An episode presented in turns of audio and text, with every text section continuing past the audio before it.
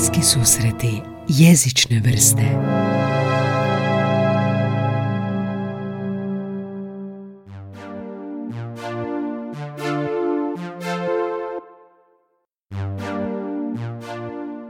Pozdrav dragi slušatelji, pratitelji prvog hrvatskog podcasta o jeziku i svemu jezičnome bliski susreti jezične vrste.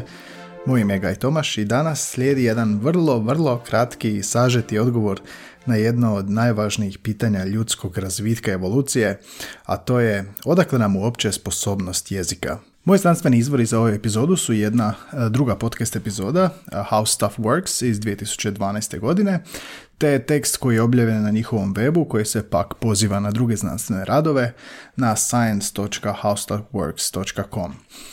Zašto imamo sposobnost jezika i govora, otkad ga imamo i zašto smo jedina vrsta koja ga imamo? Danas je poznato, kako mi je u podcastu ovdje objasnio u epizodi broj 65, vrstni hrvatski lingvist Ranko Matasović, između 6 i 7 tisuća jezika na svijetu. Mandarinski kineski jezik kojem se služi najviše ljudi na svijetu, nakon njega engleski, e, koji se govori u najviše zemalja, a samo u Indiji se primjerice govori 845 jezika. Općenito se smatra da su se prvi jezici pojavili kod homo sapiensa i to negdje prije između 30 i 100 tisuća godina, no zašto i kako je se to dogodilo, to je dalje teorija. Neke teorije drže vodu zaista jer je potrebno, potrebna multidisciplinarna suradnja raznih disciplina za neku rekonstrukciju ideje o tome zašto se služimo jezikom, a za evoluciju jezika nažalost nema puno čvrstih dokaza. Jedan znanstveni rad govori o tome da bi da bismo zapravo trebali imati sačuvane mozgove raznih vrsta ljudi kroz povijest da bismo mogli dobiti odgovore na ta pitanja. Međutim, kako to nije izvedivo, najbliže tome su lubanje koje iskopamo, a i onda nemamo mozgove, zapravo samo kosti lubanje koje onda mogu otkriti je li neka lubanja veća, što bi uopće značilo onda veći mozak i tu bi se nešto moglo naslutiti. A, kako ljudi nauče komunicirati kroz jezik, kako govore, zašto govore je interes lingvista od kad je lingvistike. Jedni smatraju da je stvar u urođenoj sposobnosti, neki smatraju da je stvar u slušanju i učenju. Sve vrste komuniciraju, no jedino ljudi mogu, jedino mi možemo verbalizirati misli i namjere. I ne znamo točno zašto smo u tome uspjeli, nemamo dokaza. U novije doba jedan je znanstvenik sa MIT-a u Sjedinim američkim državama pet godina snimao svog sina. snimio je 90.000 sati od njegova rođenja do pete godine kamerom, jel, ne bi li otkrio kako čovjek usvaja jezik, kako dijete usvaja jezik. Postoje određeni dokazi da prije 100.000 godina nismo imali sustav glasnica ovakav kakav imamo danas, da bi govorili kao što govorimo danas.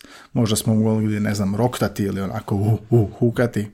Neki istraživači tvrde da se pak govorni jezik razvio iz znakovnog. Da smo prvo pokazivali prstima, jel, gestikulirali, pa se onda razvio govor ljudi su pokazivali, ne znam, na hranu, na plijen, na dio tijela, kako to rade čimpanze.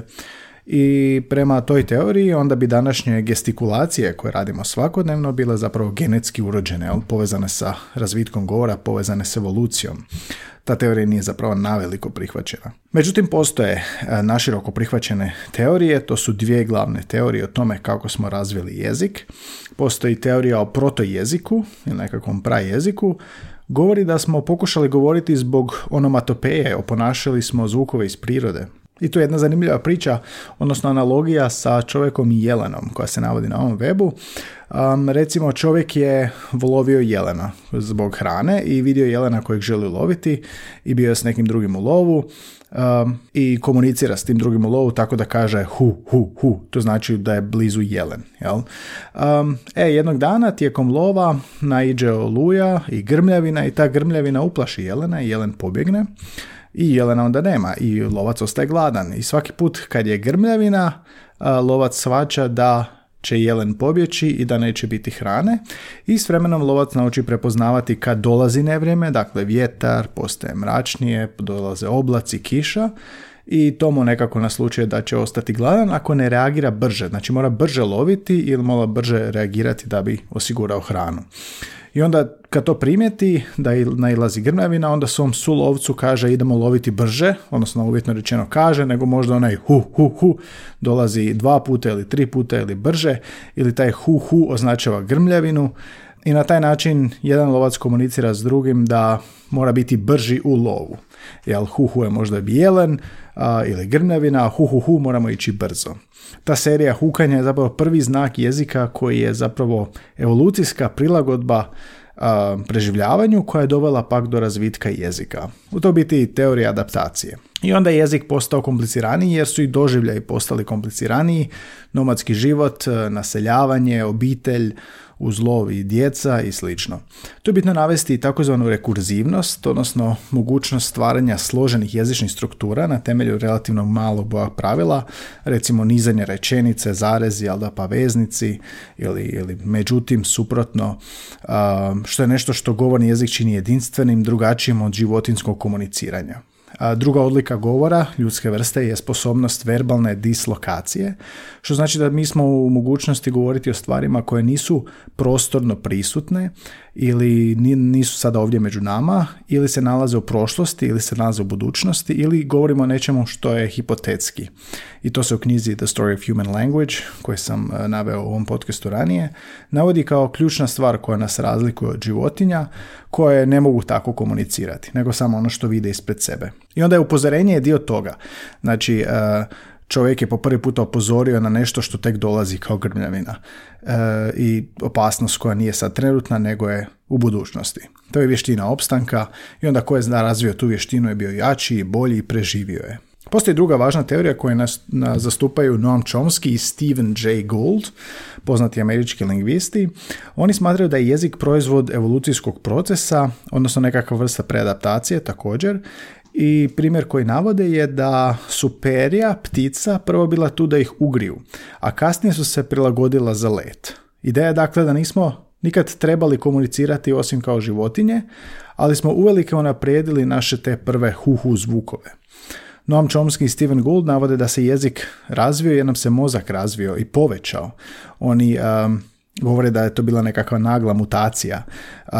kognitivne strukture su se pojačale, pa smo recimo isto vrijeme naučili koristiti alat i stvoriti kompleksniju komunikaciju. I to objašnjavaju tako da je to dosta povezano u mozgu. Teorija dakle počiva na tome da možemo govoriti jer su nam se mozgovi povećali. Naši su mozgovi tako prilagodili i smatraju da se to dogodilo naglo u određenom trenutku naše povijesti koja je to omogućila što drugim vrstama nije. Posebni centri u mozgu koji su nam to omogućili otkrili su se u 20. stoljeću. Naime, radi se o dva centra za jezik u mozgu, Brocino ili Brokino područje i Vernikeovo područje. Prvo je prema Paulu Brociju ili Brokiju, francuskom liječniku, on je 1961. imao pacijenta koji je doživio nekakvu traumu i sve što je mogao izgovoriti je riječ ten, tan.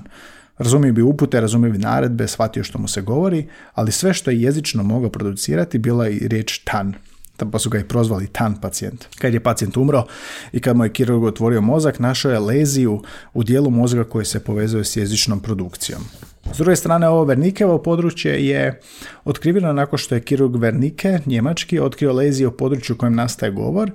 On je e, imao pacijente koji su mogli govoriti, ali bi pričali nepovezano, besmisleno, kao nakon moždanog udara što se zna dogoditi. Neki povisničari lingvisti vjeruju da se dio mozga za jezik, znači ove koje sam naveo, uh, koji se nalazi u tjemenom režnju mozgu, prvi put pojavio u vrsti Homo habilisa, koji se pojavio nakon Australopiteka, a sličnu teoriju podupire i tvrdnju da je Homo habilis prvi govorio, jer je i to vrsta koja je prva koristila alat kao što je čekić ili strugalica ili kamen, jel? Dakle, ta poveznica korištenja alata i jezika. S druge strane, postoje lingvisti Bloom i Pinker, koji u svojem radu prirodni jezik i prirodna selekcija tvrde da se postupno i dugo razvijao jezik kako je svijet postao kompliciraniji.